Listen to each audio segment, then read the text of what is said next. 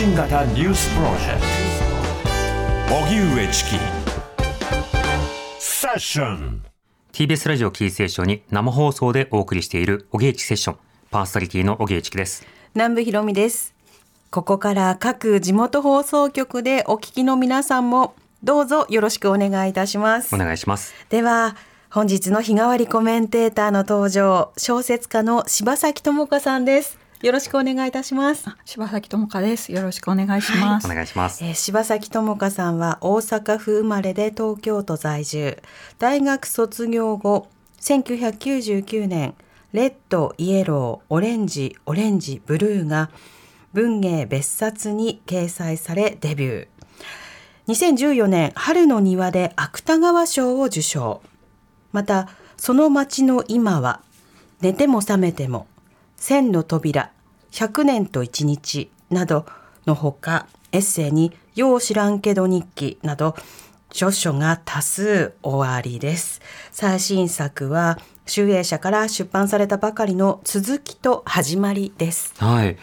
あのご主人が大阪でで今はどちらであの暮らされてるんですか？はい、東京でもう18年ぐらいになります。うんなかなかその長く住んでる場所が変わっていくと自分はどこ出身と説明したらいいのかっていうのが 難しくなりますよね。そうですね。でも結構私は30歳まで大阪にいたので、うんやっぱり大阪度が高いかなっていうのはあります。なるほど私あの8歳ぐらいまで兵庫ででその後埼玉で、でその後東京なんですけれども人生の中では多分まだギリギリ埼玉が。一番濃度が高いのでだから埼玉県民感というのが溢れ出るんですけれども。溢れ出てますか？溢れ出るんですよ、このはい。東京都民には分かる埼玉県民感というのが、飛ん。で埼玉に対するシンパシーがチキさん。すごい強いですそうなん。ですよだから飛ん。で埼玉が今度関西舞台でやるじゃないですか、はいはい。あれはどうですか？あの盛り上がってるというか前評判というか。あ、どうなんでしょうね。ちょっと私も気になってはもういるんですけど。賀にシンパシーを抱いて仕方がないという状況になってます。はい。はい。さてあの都市ということではその大阪東京あのそれぞれが街として登場することにもなりますし大阪についてはあの岸正彦さんと一緒にね、あの本も出されてますよね。はいチキさん大阪そのものへのその思いとかえそれからその変化に対するまあ気づきというのは最近どういうのを感じになってますか？そうですね。やっぱりあ先日その岸さんの大阪の生活史の観光記念イベントでおうん。久々に大阪行って、はい。あの岸さんといあのお話ししたんですけどその時もやっぱりあなんか大阪感あるなというか、うん。やっぱりこうこうコミュニケーションの近さというかそれはすごく感じましたね。うん。やっぱり今東京でもうかなり長くいると自分にとってはその複数場所があるっていうことがそこで初めてやっぱり大阪離れて初めて気づいたこととかもたくさんあるので、うんそのなんか軸が複数あるっていうことが今自分にとってはなんかこう大きいかなっていう気がしています。うん今回その小説の話も伺うんですけどあの本の中でもあの東京で一時期暮らしていた、まあ、そこからまあ戻ってきた移動したそうした人々の、まあ、それぞれの街への思い入れについてこう書かれていますけど、はい。確かにその例えば上京してで大学時代だけは東京にいてとかあるいは逆に東京以外にも大学生時代はどこどこにいて高校時代はどこどこにいて就職の時はどこどこにいてって結構人はあの移動しながらそれぞれの街の記憶っていうものを育てていたい、はい。で久々にそこに戻ってみるとあれ愛着感じてたのにめっちゃ変わってるからもうアウェー感が半端ないっていう そうした経験でするものですね。ああそうですね。そういうのもありますね。だからやっぱ大阪帰るたびにだんだんちょっとそういうアウェーではないんですけど、うん。こう自分の知らない部分が増えていくなっていうのは感じますね。うん。うん。その渋谷の街並みの様子が本の中でも少し出てきましたが、はい。渋谷はですねあの東京にずっと住んでてもあれじゃないですか。あのあれ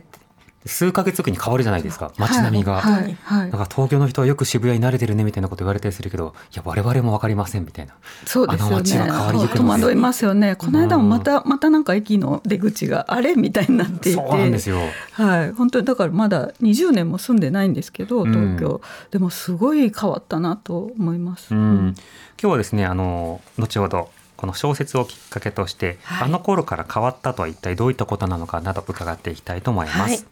ではここまでのニュース振り返りましょう。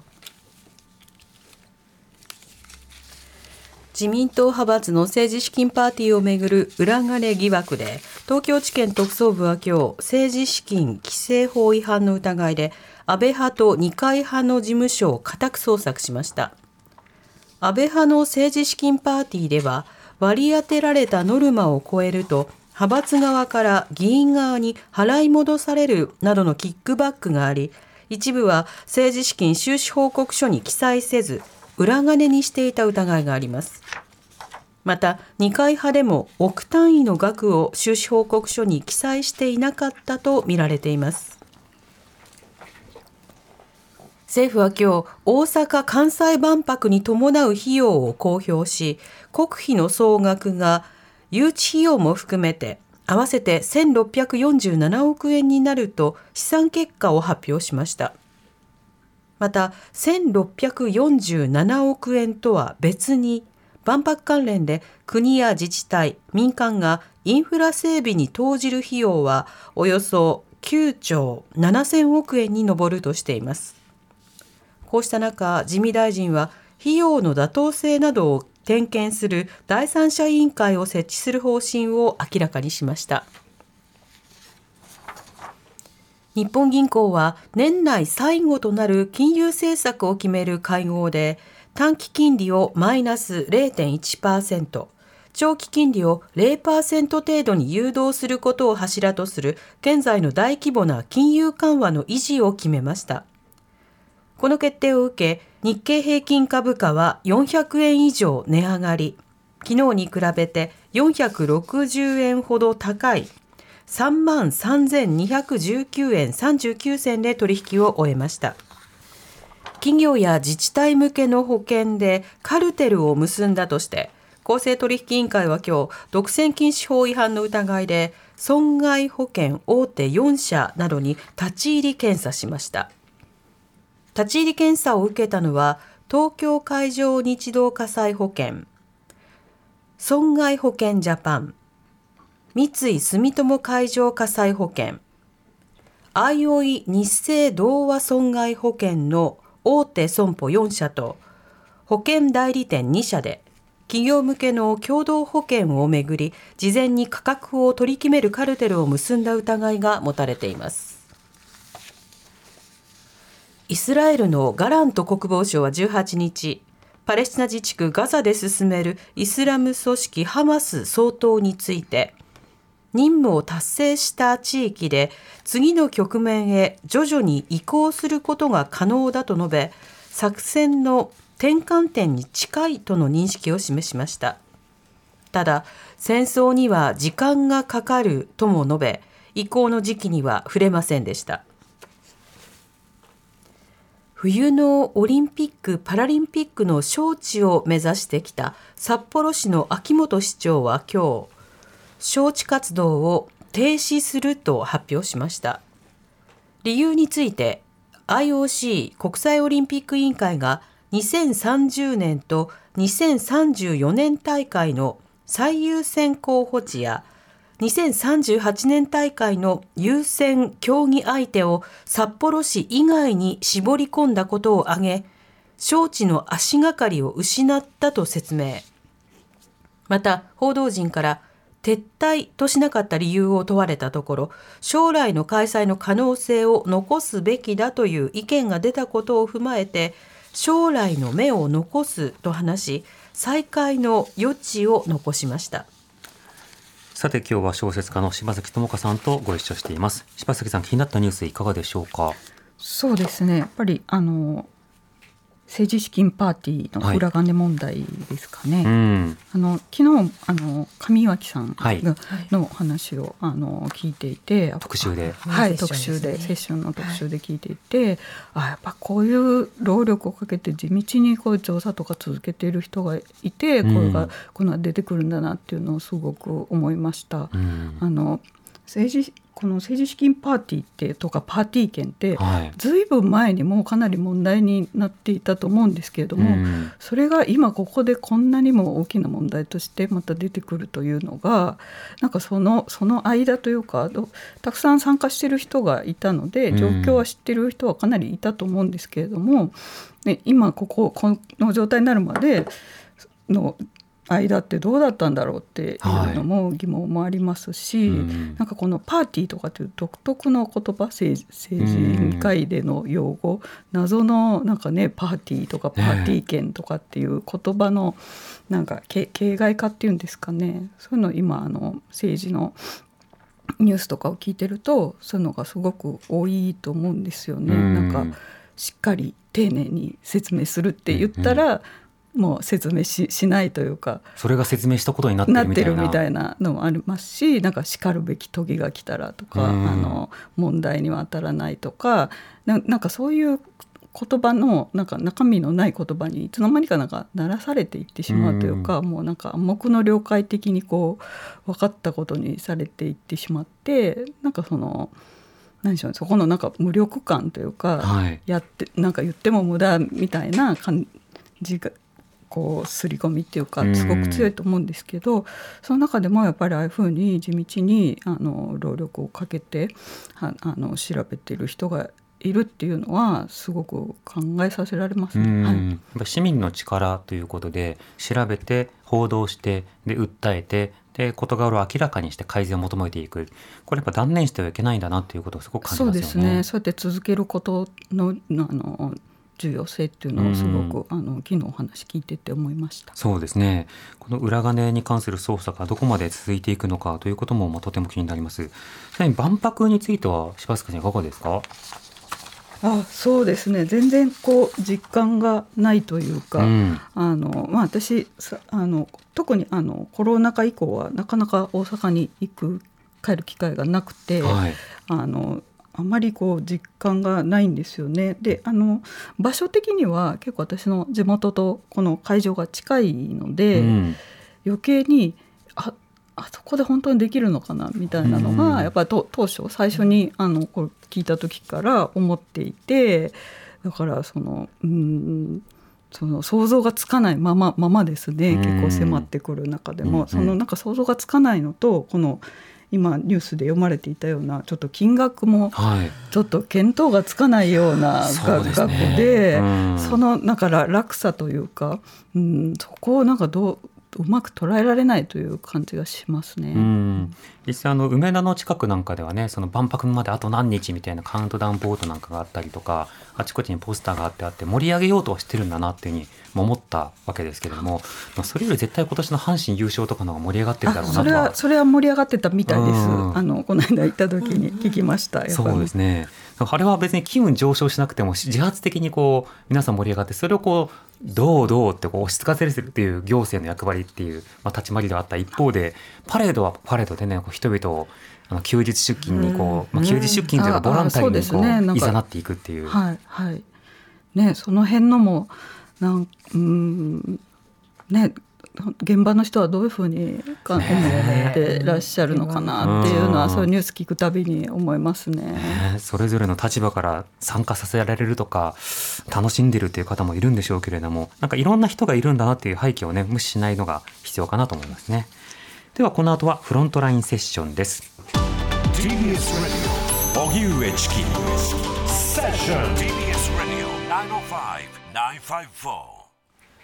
ここからはフロントラインセッション日替わりコメンテーターに今一番気になるトピックスについてお話しいただきます。今夜は小説家の柴崎智香さんです。よろしくお願いいよたします。ろしくお願いします。お願いします。さて柴崎さんはあの新刊、えー続きと始まりという長編小説をお出しになられたタイミングです。この書籍のあらすじ簡単に南部さんお願いします、はい。あれから何年経っただろう。あれからっていつから？どの出来事から？日本を襲った2つの大震災。未知の病原体の出現。誰にも同じように流れたはずのあの月日。別々の場所で暮らす男女3人の日常を描き蓄積した時間を見つめる女児的長編小説。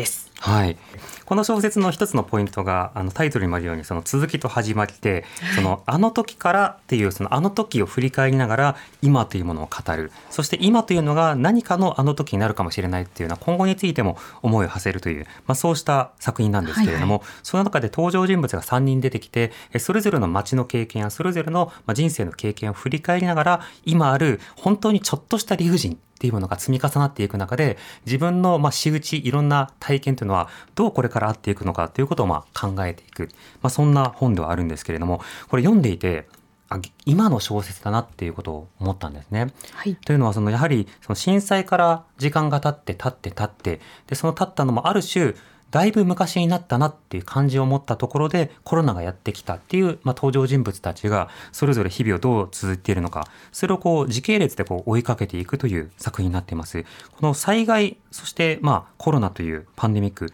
これらを題材として描くことしたのはどういったいきさつだったんですか？はい、そうですね。やっぱりあのコロナ禍であのかなり生活が変わったり、こう行動制限とかある中で、うんあのやっぱ過去の震災のこととかを思い出す。私も結構あの思い出したり、あのスーパーにちょっと物がなくなったりとか、うんそういう時にさ特に初期の方は思い出しましたしでも一方でやっぱり違う種類の災害の難しさみたいなことを感じたりもしましたし、うんでそこであのこの話をこう大体こう話を書こうと思ったのは2021年の真ん中か前半ぐらいだったんですけども、はい。まあ、1年以上その状態が続いてあの最初の頃ってまだなんか1年後ぐらいにはもうだいぶ落ち着いてるんじゃないかみたいな思ってうん。あのいた人も多かったかもしれないんですけどそれがずっと続いてやっぱり自分はこうせ身近な生活のところから小説を書い書いていくことが多いのでこれはやっぱり避けては通れないというかあの、まあ、全世界が同時に経験したことでもあり ありますしだったらもう、あの思い切ってこの時間そのものを書こうと。でその時間の中でやっぱり今あのこの10年20年以上の間に経験してきたそれぞれがやっぱりいろんなあの大きな災害もありましたし、うん個人的な経験も積み重ねてきてそれぞれがやっぱりその経験を背負いつつ今現在の時間をあの生きているっていうことをあの書こうと、はい、思いました。うんこれあの実際にこの小説の各章のチャプターの冒頭にはこれが何年の何月の出来事なのかということが書かれていて、はい。でその時の物語の内容を見るとあ確かにそのこの例えば2020年5月緊急事態宣言が発令されてその後いろんな状況において人々の生活が大きく変わったタイミングだったな。そうするとこの登場人物たちの仕事の状況もこんなに一変するのかみたいなことが書かれている。物語のその先を我々は知ってる立場で実は読みつつ自分のこう人生もちょっとふ前を振り返りつつでもこの登場人物には一体何が生じるのかということを考えるそうした作品になってます。その大きなその物語とはまた別に小さな理不尽というのが本当にこう積み重ねられていくような物語になってますね。これどうしてこういったような体験というものが描かれていくことになったんでしょうか？そうですね。あのやっぱりこの何年か特にそのこれまでだったらなんかそれは自分だけのせいというかあの例えばなんか就職が難しかったあ私私はその就職氷河期の世代の最初の方なんですけどもそういうのも割とこう個人の選択とか個人の能力だみたいね自己責任的なうん。言われてきたこととかあのこ例えばこう男女の格差だったりこう家族関係の難しさも今までだったら割と個人の問題っていうふうに済まされてたりあと自分自身も自分のせいだとしか考えられなかったりしたことも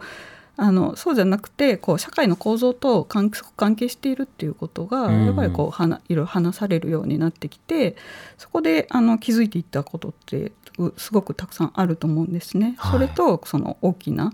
あのまあ、今回はかなりその仕事とか家族の状況であのコロナ禍で受けた影響ってすごくそれぞれ違ったと思うんですね。うんでそういうことでその大きな違いが出てきたりするっていうことを書いていきたいなと思ったんですね。うん前にあの2011年の震災の時に、はい。あの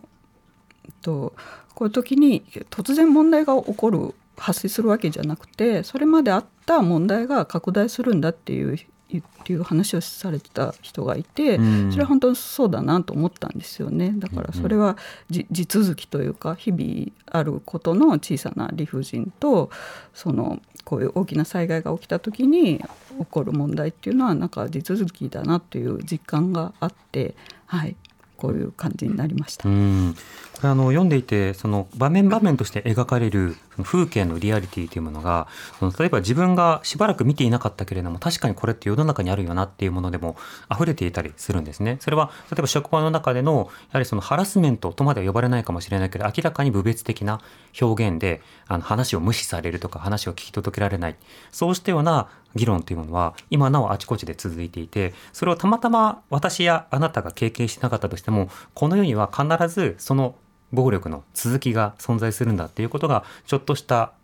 会話の中でまあ出てくるであるとかあるいはそのある家族の話が出てくるんですけれどもその家族の会話の中でその両親がそろそろ2人目はどうなのかっていう話を急に持ち出してくるあ子供のね2人目、はい。で2人目の子供はどうなのかって話を持ち出してきてえ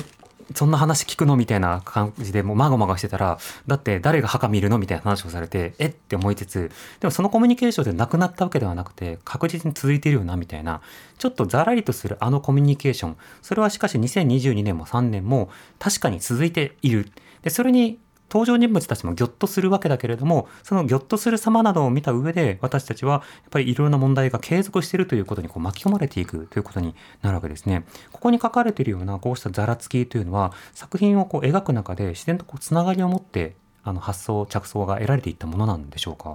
そうですね。そういうのは結構うんあのじ自分の身の回りで聞く話とか、うん。まあ、身の回りじゃなくてもこう見聞きする話の中で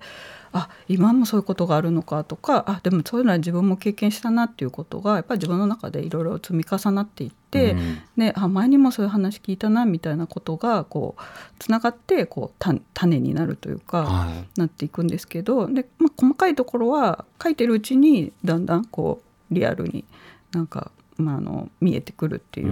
ん。感じなんですけどもで今回は3人あの住んでいる場所も違うし、ええ。その家族とかその仕事の生活の状況も違う人でしかもその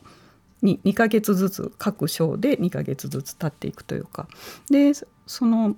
違いそれぞれが違う経験をしているっていう中ででもこの3人にしても本当に断片だと思うんですよね、うん。本当にもっとたくさんの人がそれぞれの経験をしていてでもそこをこうこの隙間というかこの3人の2ヶ月ごとごとというかあのちょっとそれぞれのエピソードに間があったりするんですけどあることによってその状況が変わっていく中で、うん。あの経験することからあのそうそういう想像を広げてもらえたらなと、はい、思いました。うん、想像を広げる中でここの登場人物というのは確かに自分と同じような要素や同じような生活をしているという、まあ、ある種の共感というものがとても大事になると思いますそうした中あのそれぞれの人物の中で音とのつながりっていうものが描かれる場面がありますね。あのカーステレオを聞いたりとかポッドキャストを聞いたりとかラジオをアプリで聞いたりとか。はい。これはあの柴崎さんの結構日常の風景なども ある種のリアルとして登場人物にこう与えられているところがあるんでしょうか、あそうですね。そこはあのあるあると思います。影響してると思います。あの、うん。かなり特になんかコロナ禍で家にいる時間長くなってから、はいあのラジオだったりポッドキャストだったりそういうのを聞くことが増えて、うん。そうですね。はい。でも確かにそのラジオやポッドキャストを聞く時間というのが日常の中で今言ったような本当にざらつくような経験をしている間の時間にしかし自分はこの誰かの声を聞いてホッとするという時間があったりする。そうしたものの連続として日常があるんだっていうことも書かれてますよね。そうですね。やっぱりその自分が結構そのラジオだったりポッドキャストだったりを聞くようになったのは、うん。なんかち近い距離が違う違う感じがするというかなんかテレビとラジオって、うんうん。あの視覚と聴覚の違いみたいにあのパッと第一印象は思いますけど、はい。やっぱり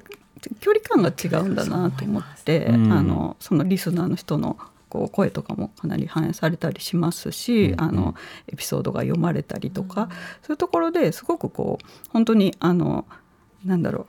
う同じ場所でちょっと隣で隣のテーブルで話を聞いてるみたいな距離感があって、それがやっぱりなかなかそのコロナ禍で人に会う機会が少ない中で自分にとってすごく助けにもなりましたしそこで聞く話なんかもすごくあの身近に思えて自分もこうあのその話から自分の経験を思い出したりすることもあのよくありました。うん。距離感について考えさせられる話が続きます。この小説の中では。ちなみに特に聞いていた番組というのはああるんですか？あはい。あのあの 今 TBS ラジオに出ているから言うわけではないんですが普通にあのセッションを聞きあと録を聞きあのお昼は生活を踊るを聞きという、はい。がっつり赤坂でありがとうござはい結構はいそうそうですね。あとあのオーバーザさん。のあああ、はい。ご助会員として。そうご助会。あの本当にあの同同世代なので本当にその特にあのねあんまり家から出られないとか人に会えない時に、あのおばあざさんのあのおしゃべりはあなんか高校の教室を思い出すなみたいな感じで。そうですね。はい、うんうん。はい。すごくでも今のその話もそうですがこの本の中で固有名詞なき固有名詞がたくさん出てくるんですよね、はい。あのヒントだけ出されるけれどもそのものを名指してはいない、はい。でこんな人を見たあの人は有名な人だって書かれるんだけど、はい。はい。名前が出てくるわけではない、はい。だけどあ確かにってこう自分の記憶をこう辿っていくような作業を読者と共にこう共有するっていう小説を通じて被写体が描かれないからこそそうした共に過去をたどるっていうことができる、そんなあの作品だなということを今の話聞いて思いました。はい。今日はまた後ほどですねポストスクリプトにてええ。お話の続きとさらに参考になった書籍などを紹介してもらいます。はい。お知らせに続いては滋慶学園 COMグループプレゼンツあなたの夢は何ですか？お送りします。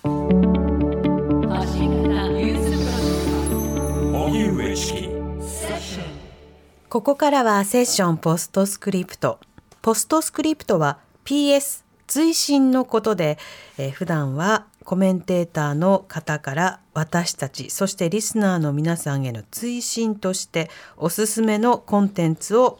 紹介していただいております。はい、今夜は引き続き小説家の柴崎智香さんをお迎えしております。よろしくお願いいたしますよろ。しくお願いします。はい、ということで新刊続きと始まりで参考にした作品を紹介していただけるということですけれどもはい。どんな作品でしょうか？はい、あの2冊あってまず1冊目は「あの終わりと始まり」というウィスパウィスババシンボルスカちょっと発音が難しいんですけど、はいのあの詩集です。うんでシンボルスカはあの1923年ポーランド生まれのあの女性の詩人で、と1996年にノーベル賞ノーベル文学賞を受賞しているあの詩人なんですけれども、うんでえっと、何年か前にあの亡くなったんですよね。であのこの「終わりと始まり」の中の詩のいくつかをあの続きとあそもそもその「続きと始まり」というタイトルもこの「終わりと始まり」から来ているんですけども、うん。あのん小説の中でもあのいいくつか引用していますし、はい。その登場人物たちをその別々の場所で暮らす3人をつなぐ役割もしていますし、うんうん。この小説自体がこの詩に支えられているというかというふうにあの思っています。あのうん。もともと、えっと、私の「今日の出来事」というデビュー作があの映画化される時映画化の話をいただいた時にその監督の雪貞勲さんから「あの今日の出来事をあの自分はこういうふうに読んでこういうふうに映画化したい」っていうすごく丁寧なあの に書かれたあのメールをいただいてその中で、あの続きと始まりの中で登場人物の一人が後半であのい引用する、うん。思い出す「と一目惚れ」という詩があるんですけれども、はい。それが書かれていたんですね。うんうん。一目惚れであの今出会ったと思っているかもしれないけれどその 今までにもどこかですれ違ったりあのしたことがあったかもしれないというような、あの詩で それは本当にあの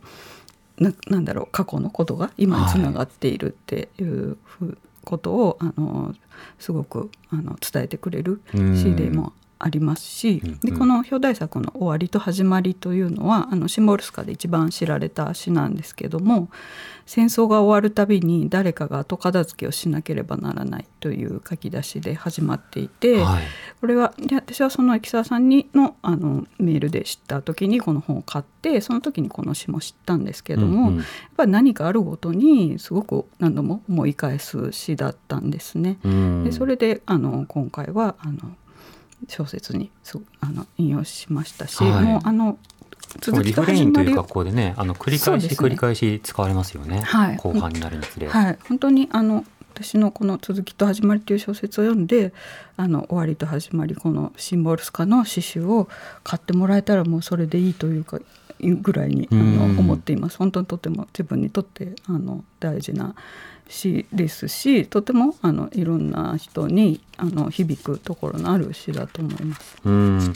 これ実際その物語が2020年の3月にこう始まってだんだんだんだん今にこう近づいていくわけですけれどもあの前半部分は震災から何年かということと、まあ、コロナということについてこう考えるというそうした主人公たちの姿というものが描かれるわけですがだんだん別の出来事というものが始まっていく。でそれがやはり戦争ということについていろんな人たちがこう考えざるを得ないような状況になっていく。その中でこの詩というのが繰り返し印象的な仕方で引用されてますよね。そうですね。やっぱり自分自身もあのな繰り返し思い出してきましたし、うん。やっぱりこの戦争が終わりと始まりという終わりとは書いてあるんですけどでもはい。戦争が終わるたびになんですよね、うん。だから何度もそれそういうことが繰り返されてきた。やっぱりあのポーランドの詩人なので、うん。このささ戦争が終わるたびにっていうのは、まあ、まずはその第二次大戦の終わる終わるっていうことがあの念頭にあったと思うんですけれども、はい。でもやっぱりその後もかなり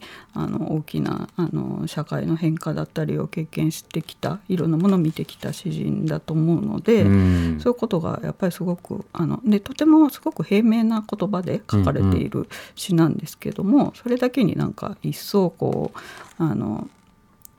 人生のいろんな場面でああるいは何か大きな出来事があった時とか何か折に触れてすごくこう、うん、いろいろんな形で響いてくる詩だと思います。うん。すごいあの分かりやすい言葉なんだけれども端的にその事実というものをある種枠付けし直してくれるような言葉というものがこの詩の中にあってそれはい。が繰り返し引用されますね。はい。柴崎さん可能であれば今ちょっと朗読していただくことってできますか？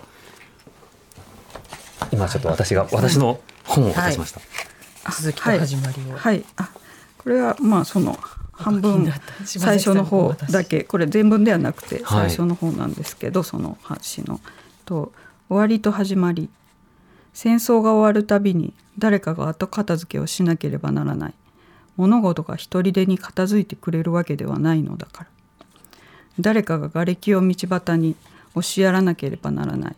死体をいっぱい積んだ荷車が通れるように。誰かがはもり込んで苦労しなければ泥と灰の中に長い巣のスプリングにガラスのかけらに血まみれの布の中に。はい、ありがとうございます。この3フレーズだけあのこの本の中で引用されていますが、はい。詩の中ではさらに続きが読めるということあになりますね。そうですね、うん。はい。もうもうもうちょっとそれが、えっと、全体の3分の1ぐらいですね、今読ませてもらったところが、はい。一体しかしこの戦争の風景というものが一体どのようなその光景が繰り返されているものなのか。で今の戦争終わり片付けにしたとてそれが何か戦争そのものの終わりということになるのだろうか。そのことを問うようなそんな詩を小説の中で引用してでこの登場人物たちは今後どんな戦争とともに生きていくことになるんだろうかということも考えさせられる、そんな作品になってますね。そうですね。でそこでやっぱりなんか片付ける役割をする人は誰なんだろうっていう、うん。そこにあるやっぱり権権力っていうか立場の不均衡みたいなものもあの今回はとても考えましたし、確かに。はい。プーチンやネタニヤフではないということは分かりますもんね。はい。うん、ではもう一冊、はい。あはい、もう一冊は、えっと、長島ゆりえさんの「僕らの女の子写真から私たちのガーリーフォトへ」という本で、うん。これあの登場人物の一人がフリーの写真家をしている女性というあの登場人物なんですけれどもそれはこの3人の登場人物の中では、まあ、そのフリーランスでそういう仕事をしてるっていう意味では私にちょっと近い、うんうん。あのんですけどでこのそのなんだろう登場人物が自分が若い頃に撮った写真評価された写真について今ちょっとその評価のされ方と自分は違う捉え方をしてるっていうところがあるんですけども、それはこの長島ゆりえさんがこれ2020年だったかなって出版されたのはあのやっぱり90年代にそのなんか女の子写真ブームみたいに言われた時があって、でその渦中にいたというかで長島ゆりえさんとかあの当時だからヒロミックスとかあの蜷川美香さんとかが、うんうん。やっぱりすごく注目されてで若い女性が写真を撮るようになったっていうあの時があったんですけどもその時にその主にまあ男性の側からなんか一方的にこう女の子写真みたいな枠組みで語られ、かつまあい今もよくありますけど女性ならではの感性みたいな、はい。的なやっぱり評価をされたり、うん。でそういうのに本の中でもねあの少女たちの、東京少女たちのリアルが描かれているみたいな。はい、あのそうそうですね。そういう部分がああのそういう言われ方したりとか、うん。あのこの帯にあの当事者から異議を申し立てますっていう、うん。あの書いてあるんですけどこの本のあの長島ゆりえさんの帯に。でこれやっぱりその当事者だった長島ゆりえさんがその後本当にあのそそのためにこれ確か博士論文なのかな？あのそのためにすごくもう資料とかも集めて検証して、でこの中に出てくるのって私当時それこそ自分は大学あ長島ゆりえさんも本当同世代なんですけど当時はその私は大学の写真部で写真を撮っていて、うん。その当時の実感がすごくあるんですけど、はい。だからその私がそう当時読んでたような雑誌とかがこの本でその検証というかうん。書かれていたことがすごくあって今読むと結構うわーみたいな。でも当時自分はまあい違和感はやっぱあったとは思うんですけどなんかこんなもんかなみたいうんに思っていた部分もやっぱりあったなと思おしゃれって。っていうのはこういうもので評価されるっていうのはこういうものでそうですね。だからその女の子写真ということでこう評価されるっていうか持ち上げてるんだけども、なんかやっぱりこう輪にはめてったりとかあのこあのこの帯の武田砂鉄さんのこの帯のコメントが本当だ。は。僕には理解できるよという傲慢な批評を細かく切り刻む鋭利さにしびれたってあの、あの武田砂鉄さんのコメントがあるんですけどやっぱりその そのこの僕には理解できるよ的な目線でうん。やっぱり語られる男性だったりそういう権威の側からそういうふうにあの語られてきたことに対する本当に異議申し立てなんですよね。本当にめっちゃ思い出す。90年代自分高校生だった時その JK という言葉もなかったような中で、はいはい。その女子高生とか高校生のリアルみたいなものを大人がメディアで描いていくって様に違和感を抱いたのがなんか自分の評論活動の一つの原点の一つですね。そうですね。うんで、そう私もなんかその実感もありますし、やっぱりこれを読んで、やっぱこう写真だけでなくて、あの小説でもやっぱりそういう言われ方したりとか、うんそういうのよくあることだなっていうのはやっぱりその女性ならではの感性みたいなことで一括りにされてしまったりっていうことはすごくあってでその経験をあ自分がやっぱ実感があるのでそれを通じてこうあのその時の自分があの当時の自分が感じていたこととかそれがどういうふうに変化してきたかみたいなこともちょっと書きたいなと思ったんですよね。うんうん、でもこれメディア誌でもあると同時に、まあ、ある種ヒストリーあのその歴史をこう振り返るということでもあるし、はい。い、ろんななんか観点から読めそうな本ですね。そうですね。で、それでこの、のタイトルが私たちのガーリーフォトへってなっているので、だからそのか勝手に語られてきた方から自分たちの手にその取り戻すというか、うんうんそういう部分もすごくあって、あのすごい勇気づけられるしかも歴史を証言するだけじゃなくて語り直しによって位置づけをし直して、はい。はい。うん。でそのことによって読者に対しても異議申し立てもするけれども共に語り直そうよっていう呼び方もあって、はい、買います。読みたくなりました。二冊とも読みたい。ぜひ。二冊とも。ぜひ、はい。はい、最後にもう一回それぞれ、えー紹介しましょうか、えー終わりと始まりですね。はい、えー。ウィスパワーシンボルスカで、えっと、沼野光義さんが翻訳で、み道谷ですよね。はい、はい、道谷です。はい、はい、はい、から発売。発売です。はい。で、えっ、と一つが長島ゆりえさんのあの鍵括弧で僕らの女の子また鍵括弧で女の子写真から私たちのガーリーフォトへってはい、うんです。版元これはどちらですか？これは大福書林うんです。はい。はい。それぞれセッションのツイッターアカウントでリンクを貼っておきたいと思います。そして柴咲智子さんの最新作は集英社から出版されたばかりです続きと始まりぜひお読みいただきたいと思っております、はいここまでセッションポストスクリプト小説家の柴咲智子さんをお迎えしてお送りしましたありがとうございあましたりがとうございましあた明。日の日替わりコメンテーターは RBC 琉球放送の中村美鈴アナウンサーが担当です。Create a better future and new values with you.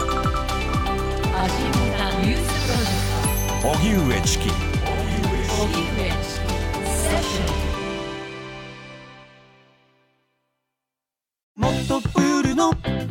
スポットライト。誰一人取り残さない社会をキーワードに。